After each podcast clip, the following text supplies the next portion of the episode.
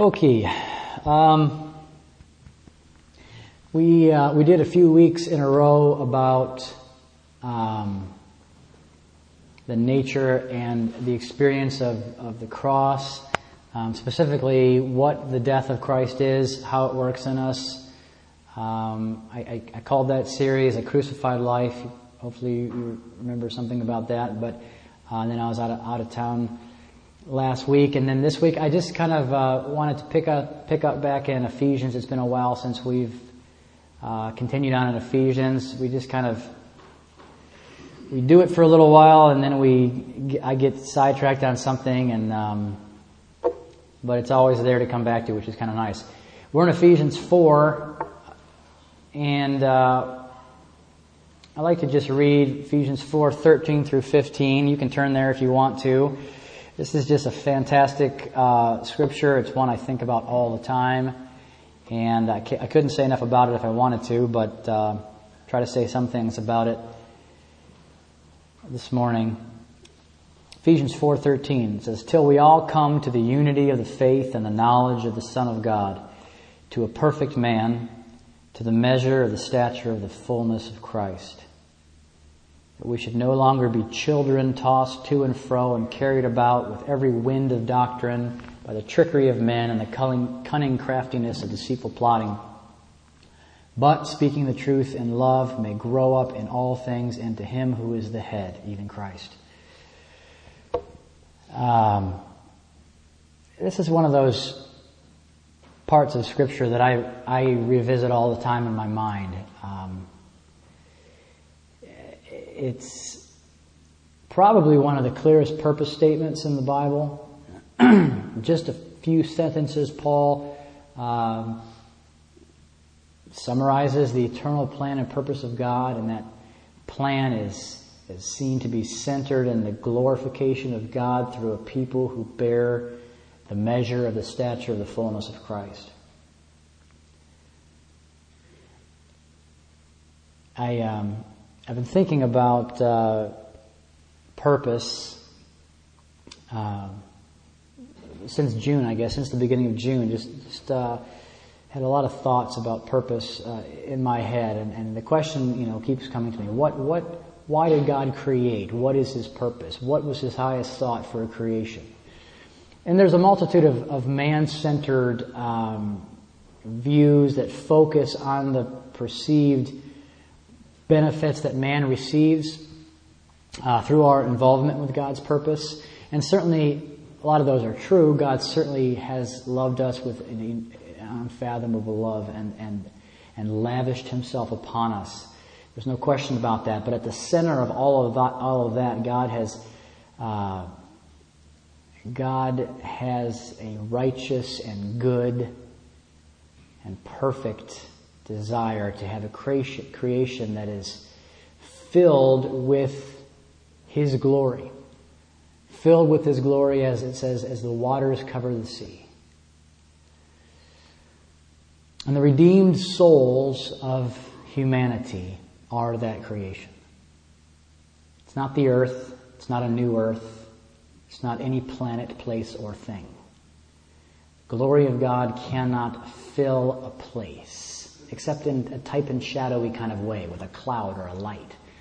But that's not the substance. That's not the reality. The glory of God cannot fill a place or a city or a mountain. In fact, every place, city, temple, house, and mountain mentioned in scripture as the dwelling place of God or the habitation of God's glory is representative of the only habitation in which God can abide and can actually fill with His nature with His glory, with His life, with His person, with His truth. A new creation in which God dwells and is glorified and reigns and rules and teaches and shows Himself and conforms and, and shines light. It is the corporate souls of the redeemed. We are that temple. We are that city. We are that place. We are that habitation. And this is where, this is where heaven and earth come together, if you can hear what I mean by that. This is not a relationship like the, like the old covenant where the heavens and the earth were separated by a veil, showing that the heavens could not be joined to the earth in that covenant. But the heavens and the earth did come together in the person of Christ, and the souls of man and the life of God came together in the person of Jesus Christ. And there is a new heaven and new earth where righteousness dwells. Well, anyway, the, the, the, uh, the, the chief end towards which God has steered all things, the, you could say the highest thought, the highest thought that God has for you and I is that we would be the very habitation of God, wherein He is glorified. And He's glorified in a very specific way. He's not glorified just by having a habitation. He's not glorified just by redeeming a house or purchasing a people. That's not, there's more to it than that. God is glorified specifically when we all come, when His house, when His people, when His habitation, when we, the redeemed, come to the unity of the faith and to the knowledge of the Son of God, to a perfect man, to the measure of the stature of the fullness of Christ. God is glorified in His saints when we grow up into Him in all things, who is the head. And that's what this verse is talking about. And that reality has been on my mind for, uh, for a number of weeks. And uh, it's just kind of been floating around in my head. Um, I don't know if you're like me, when I get something uh, that the Lord is dealing with me on, it doesn't almost doesn't matter where I turn in Scripture or what I try to think about it all kind of, everything kind of just uh, zeroes in on, on this one reality. And this, this reality has to do with the purpose of God being the glorification of Himself in a people. And no matter what verse I look at in Ephesians, I keep coming back to that. Or, or what, what type and shadow I look at in the Old Covenant, it's there. There it is again. There it is again. It's always like that with me. Until the Lord kind of moves me on to some other view of Himself. And um, Anyway, I was thinking about that in, uh, in my time in, in, Michigan this past week. M- most of you know I was out of town. I, I, uh, we have this little family uh, reunion thing we do every summer at my parents' house, and, and, one of the things that I did while I was there was I visited my grandmother, who stays at an assisted living uh, facility there near my parents, and she's a really sweet woman. She's very, uh, I've always liked her. She's really nice. She's she's old. She's 89. Um, and her husband, my, my grand, grandfather, passed away a year, uh, I guess maybe even two now, I can't even remember, a year or two ago. And, uh, and as, as is often the case with, with older couples um, that have been married their entire lives, you get the sense when you talk to her now that she's almost just kind of waiting to join him. And um, she doesn't do a whole lot.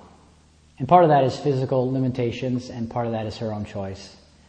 Uh, but anyway, I, I brought uh, I brought Willow, my youngest daughter, with me to see her, and we sat for a while and just chatted. And um, at one point, she said to me, "Jason, life goes very fast until you're my age, and then it seems to go incredibly slow." And I said, "I said, well, why do you, why do you think that is?" And she said, more or less, she said that there's nothing left to do and uh, everything is pretty much done. And she went on to talk about how, you know, everything is either already in the past or because of her, her age is kind of out of reach. And she gave me some examples. And I love my grandmother, and I'm not saying any of this. She's sweet and kind and great, and I don't mean anything about her or about any individual in saying what I'm saying here, but I'm kind of just directing this more at us, more at people, me and you, and, and, and, and uh, people in general people who um, who f- seem to follow the leader generation after generation, trying to make life into something meaningful, uh, trying to make their life into something meaningful, and. Um,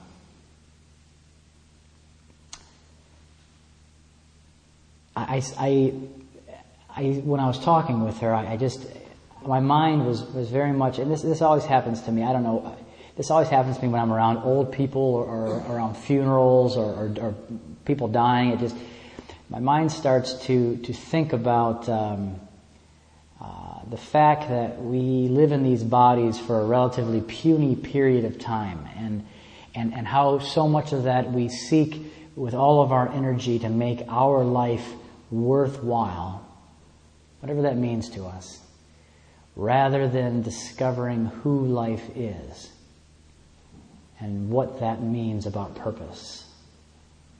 And that's what I was thinking about when I was talking to my grandma. I, I was thinking that in one way or another, we're always trying to make to make natural life meaningful. And there's an unlimited number of ways that we try to do that. You, you couldn't count them. Um, it's, it's, kind of a, an automatic thing for me to, to, to start thinking about that whenever I'm faced with the brevity of life. I start thinking about the, the, the reality of, of, of what is always coming to an end. And I, and I realize that everyone in one way or another seems to labor intensely to make their life meaningful. And yet, if you can, if you can hear what I mean by this, time doesn't ever really allow anything in the natural world to be truly meaningful. Because time is always taking things from us. And I suppose it was set up that way intentionally by God. And I'm not trying to depress you or me. I'm just trying to kind of wake up with you a little bit this morning. People give their entire lives to a career, for instance, that, that though it pays bills and supports needs, sooner or later it's over, and it's over along with the reputations and the uh, reputation and, and the skills and the relationships that you leave behind with it. And some people make a life about raising children or about uh, reading a lot of books or learning things or visiting places. And I don't need to go down the entire list. Uh, the point I'm trying to make is that time eventually takes it all away from you. We live in a world where nothing is truly possessed inwardly. And everything that is possessed outwardly is only possessed for a time. And just as sure as time lets you experience something, time is about to take it away from you and leave you with only the memory of a time. And we all just sort of ignore that reality, you know. We just kind of try to pretend it's not happening as we reach over and over again for more temporary experiences and more unpossessable goals. And of course, we, we say things like we're making memories instead of saying we're constantly losing things to time because the former sounds a lot more positive. Um, but while I was sitting there with my grandma, the thought came to me once again that the only way to redeem time is to use it to gain something eternal. That's literally what was going through my head while I was talking with her. The only way to use time wisely is to seek in time something inward and something everlasting. And though this specific verse for today in Ephesians chapter 4 didn't come to my mind at that moment, the basic concept did. The basic reality of that purpose, the reality of what that purpose is and how it works. And that reality just kind of stung my heart that day and, and kind of ached in me for, for uh, several days to come. And I know I always, people tease me, I always say something a bit like this after going on vacation for a week or so, and it's kind of become something like a tradition around here. closest thing we have to a tradition. But I think it's a good thing. I think it's, I mean, I think it's a good thing that, that I say it. It's definitely good for me. It's, it's, it's very easy to lose sight of this. It's, it's very easy to never even come into the seeing of this. It's, it's, easy never to gain a view of something more real than the multitude of things that time is constantly taking from us. I remember saying one time that uh, about the only way you can fight against time is with a camera. But that doesn't really capture anything either. I mean, I like pictures, but they, they're just clearer memories.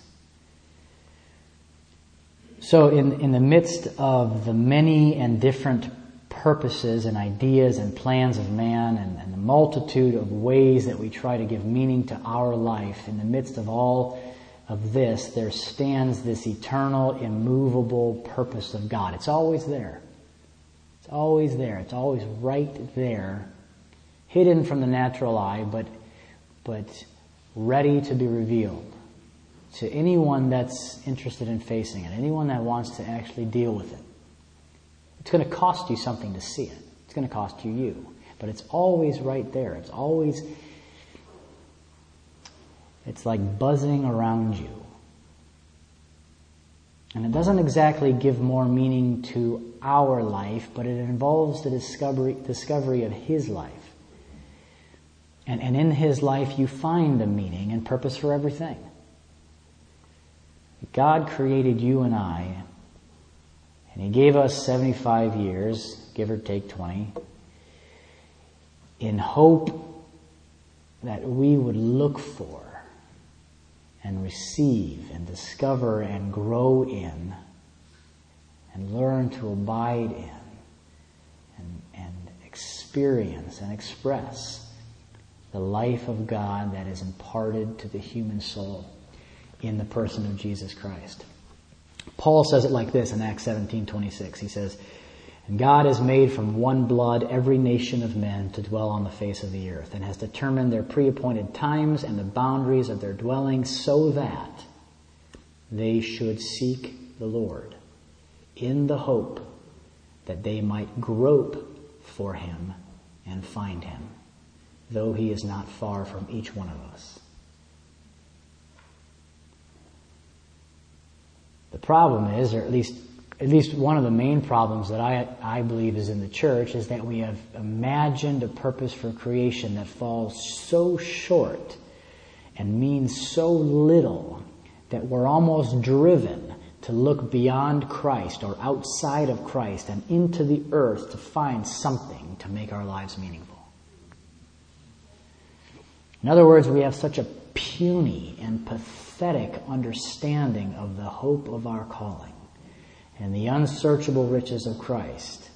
We have such a poor and dim concept of what is available to the soul as a partaker of Christ that we look back like Lot's wife. We look back to find a home and a purpose and a meaning in the realm and life that we have supposedly left behind and been crucified to. I believe it's with that very thing in mind that Jesus tells men and women to sell all that they have, give the money to the poor, and follow him. I, I don't believe it was Jesus was against possessions. It was just that he knew where these people had built their nest. He knew that people had found a meaning of, of life in those things, and he meant to show them that though they professed zeal for him, they really had no intention of finding their meaning in him. So here's the question. The question is, what is your expectation for salvation? In other words, what do you expect to happen with you, in you, to you, now that you are born of God's Spirit? And I'm speaking very specifically of the time prior to the death of your body. Why has God transferred your soul out of the kingdom of darkness and made it to dwell in the Son of His love? Why has He done that? But much of the church would have us believe that repentance unto new birth is the eternal plan and purpose of God. God just wants everybody saved. You know, hey, did you hear Billy got saved? Now that we got him saved, let's just try to get Bobby saved. And that's kind of the mentality, you know, in the body of Christ. Well, what's wrong with that? There's absolutely nothing wrong with new birth. In fact, the greatness and necessity and miracle of new birth is beyond description. But new birth is not God's purpose. You were born again for a purpose. If you told me, if you came up to me and told me that you and your spouse had become pregnant and you were expecting a baby, I would be, depending on who you are, I guess, but I would be happy for you. Uh, I know there's some people here that would not be happy if that happened, so uh, that's why I said that. But I, generally speaking, if you were trying to have a baby and you came and told me that you, you, you were pregnant, I would be excited for you and I'd be excited about the baby. But if you then were to tell me that immediately after the excitement and experience of birth, you had no intention of raising a child, but rather were planning on putting it in a dark room along with its imagination, I would rather quickly cease to be excited for you and the baby.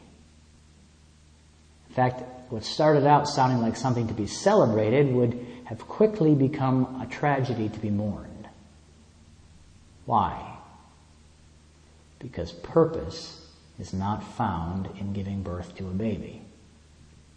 We give birth to babies so that there is now a human that can grow up into purpose. And I'm speaking in natural terms here, not spiritual. Humans give birth to babies so that we can raise them up into the fullness of natural life and the fullness of their natural potential and reality.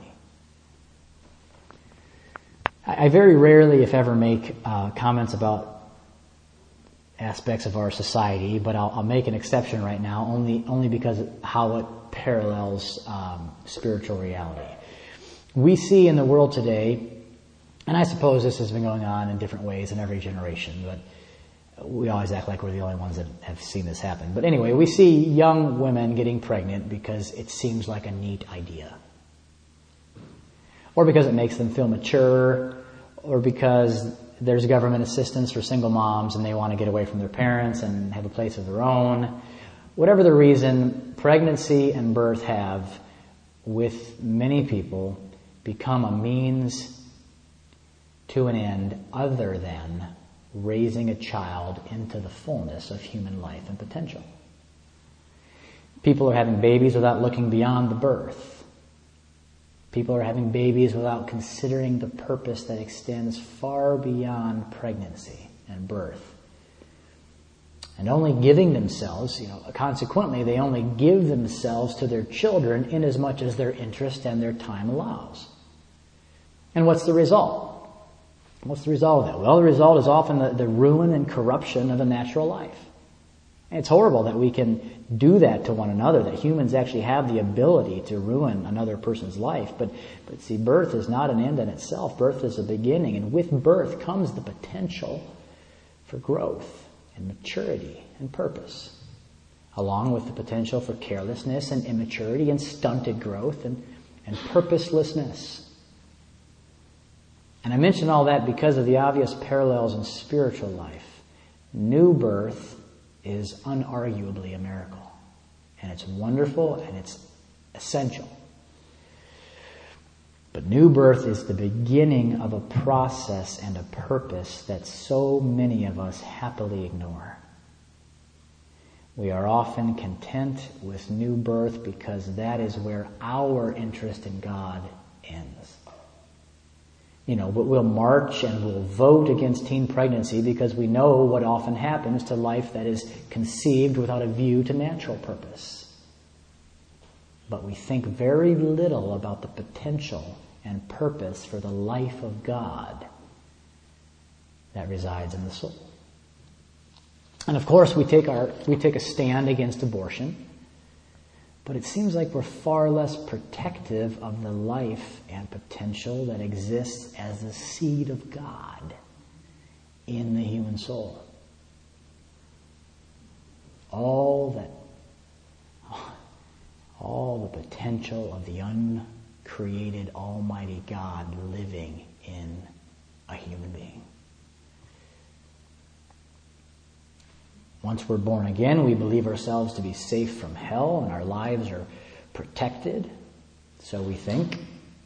And now we can read our books and study doctrines and serve a church as, as far as our interest and time allows. Very rarely does man consider God's desire to have a habitation, a land, a city, a temple, all of which amounts to a people in whom he forms the very life of his son and is thereby glorified. And even more rare is the willingness to allow Him to work that purpose in the soul. Because the only way that that happens is the way of the cross. And that's what we've been talking about for the last month or so. But that brings me back to our verse for today. That brings me back to the consideration of God's purpose to have a people who are attaining to the full measure of the stature of Christ. A people in whom He is glorified. That's God's all consuming purpose. And if we will turn our hearts to know the Lord as the, as the Spirit of God will make Him known, it becomes, it becomes what consumes us as well. So I just want to say a few things about, about these verses specifically here, and I won't go too much longer, but Paul says, till we all come to the unity of the faith and the knowledge of the Son of God to a perfect man, to the measure of the stature of the fullness of Christ. When he says until or till, that doesn't mean that, that he has a literal day or time in mind. I don't believe this is a prophecy that has a past or a future calendar event as its fulfillment. I believe it's a statement of purpose. I believe it's a goal statement. Everything works towards that end. It's the end that God has in mind. That all who are in Him would grow up in Him that the ones who are, the ones in whom Christ dwells would have that same Christ, that very Christ formed in them unto the full measure, the full measure of Him. That we would constantly journey towards God's expected end the true land of glory that God saw from the beginning. I believe that's what this is talking about. Because people have asked me, some people have come up to me and said, so Jason, do you think that we're going to be part of that generation that comes to the unity of the faith and the knowledge of the Son of God? And, and the answer to that is no. I don't believe this is a scripture that describes a natural generation of people in a specific time. I believe it's a scripture that describes the ultimate attention of God for all people in every generation of all time. So then verse, verse uh, 14 talks about no longer being tossed to and fro and carried about by every wind of doctrine. A few weeks ago, I said a few things about uh, doctrines.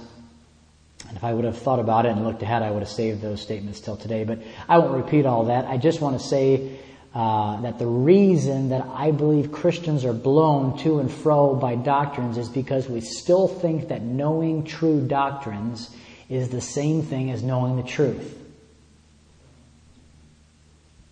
There was a long period of my life where I uh, unknowingly believed that very thing, and so I was always, I was always very concerned that I might be believing something false, and always looking to make sure that I was believing the right thing. And it created a kind of an anxiousness in me.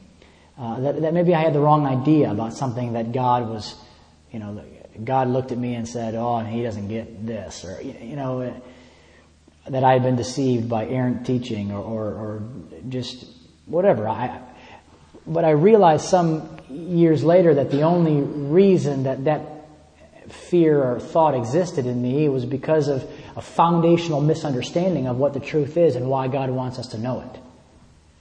The truth is not words, and it's not doctrines. The truth can be described by words, but it will never be learned as words. The truth is a person who is known only when his life is, is revealed and experienced in the soul of man. This reality is so foreign to the, to the mind of man. And, and unfortunately, I think it is, is largely foreign to the body of Christ. Just, just that truth is not words. Now, I could tell you that, that Jesse, my wife, is not words, and nobody would argue with me. Words can do a good job or they can do a bad job describing Jesse, but nobody in their right mind would suggest to me that I am married to words. You understand what I'm saying? Words can describe, but truth is not words. We act like knowing Christ is believing the right words about Him. And we act like God is known through doctrines.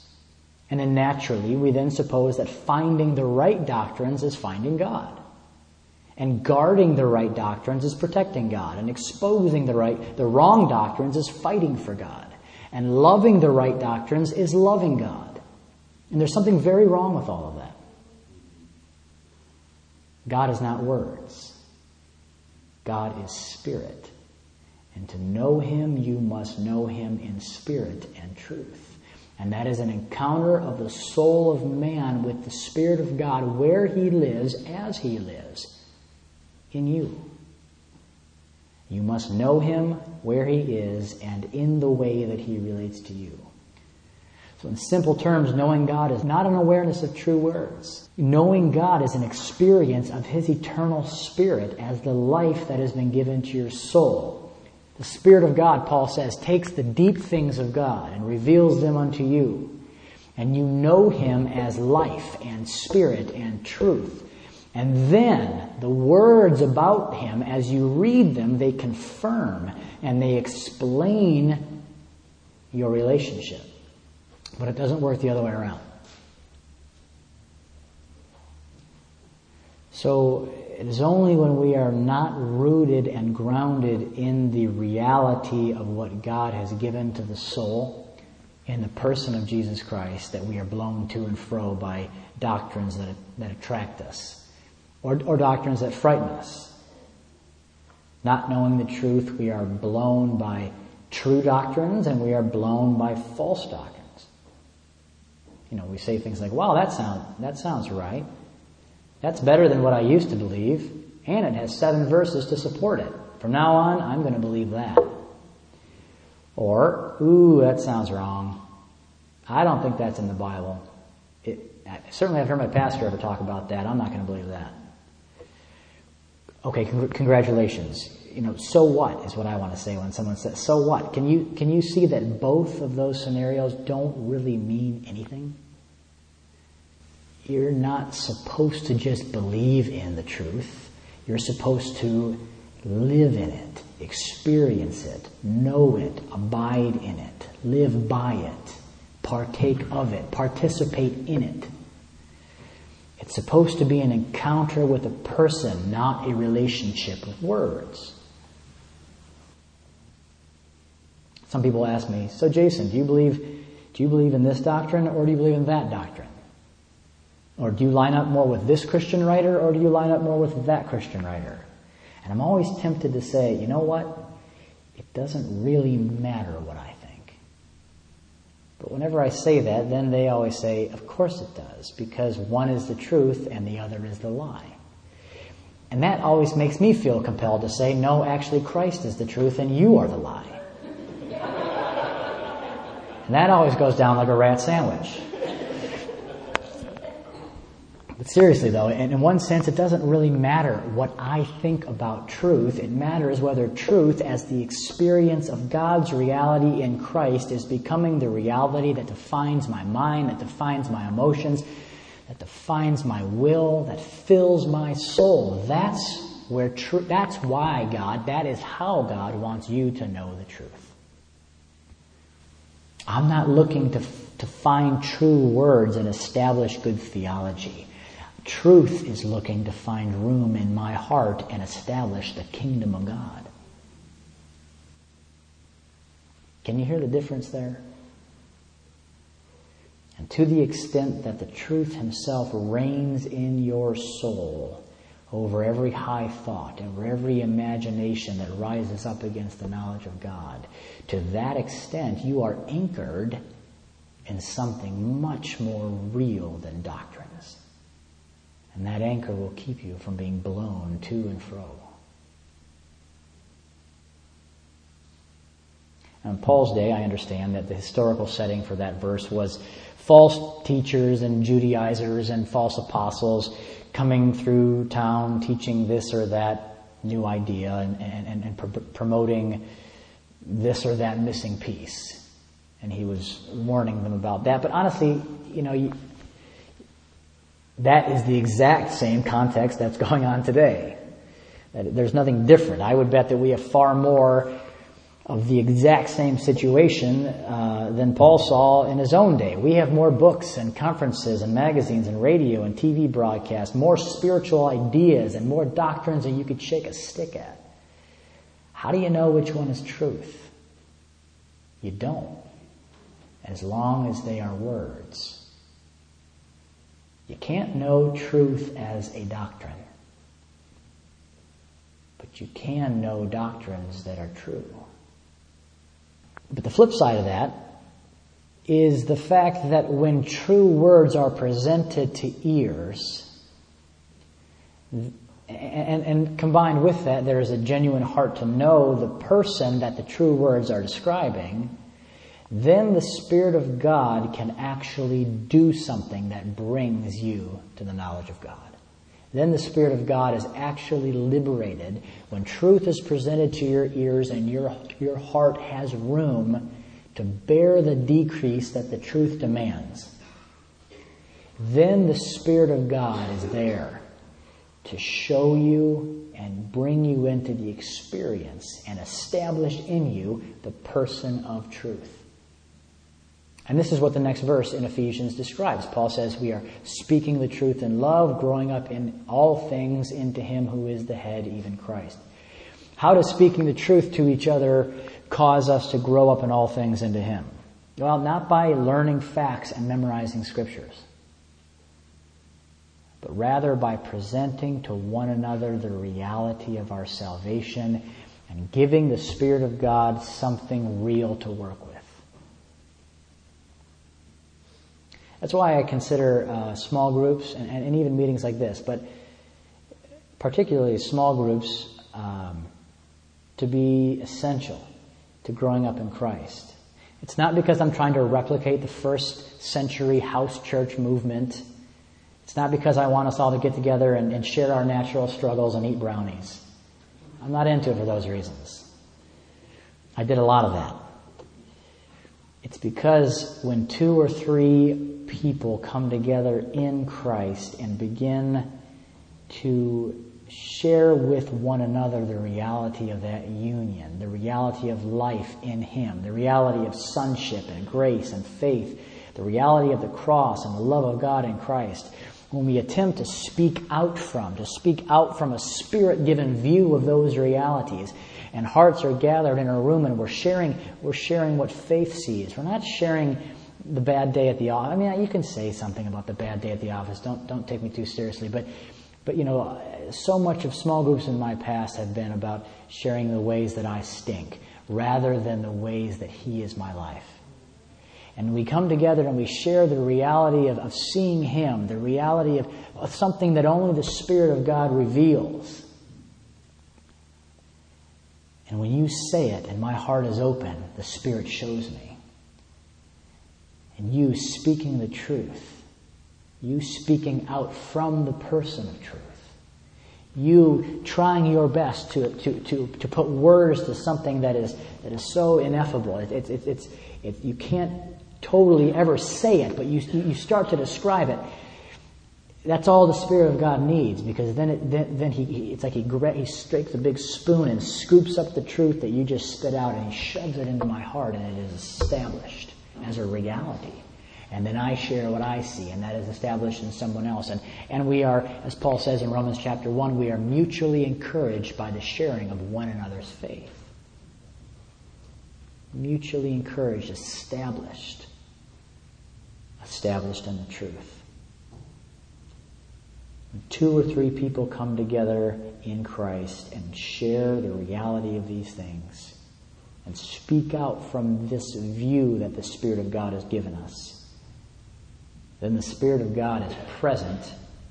As Paul says, He is not far from any of us. He is waiting for us to grope for Him. Why? So that He can do what He does best and loves most. He can reveal the life of God as the person of Christ in you. He can take the things of Christ. Jesus says, I'm going away, but the Spirit of truth is coming that he may take the things of me and disclose them to you. 1 Corinthians chapter 2, The Spirit of God is there to make you know the things that have been freely given to you by God. And so beholding Him in that way, we are changed. Together we're changed. We grow up into Him in all things who is the head. We are changed into His image from glory to glory. Seeing Him, we see who we are in Him. Whenever Christ, our life is revealed, we are revealed together with Him. And we grow in the reality of that glory. Amen. We'll stop with that. Let's just pray. Father, I just thank you again for uh, the time to gather this morning and to look to you, to see the truth. I ask you, God, that these these words that I shared would, would, would be used by your Spirit in, in the same way that I just described, that you would cause them not to enter our minds as ideas, but to reside in our hearts as, as the experience of the person of truth. Father, I ask you to, to work in us the reality of purpose the glorification of yourself in a people. I ask you to turn our hearts more and more to see what you have done through the cross, that what you have established in the death, burial, and resurrection of Christ would be established in us. It would be the living reality in which we abide and, and live and move and do all things. Father, would you, would you do that among us as a fellowship, Lord, and individually? In Jesus' name. Amen.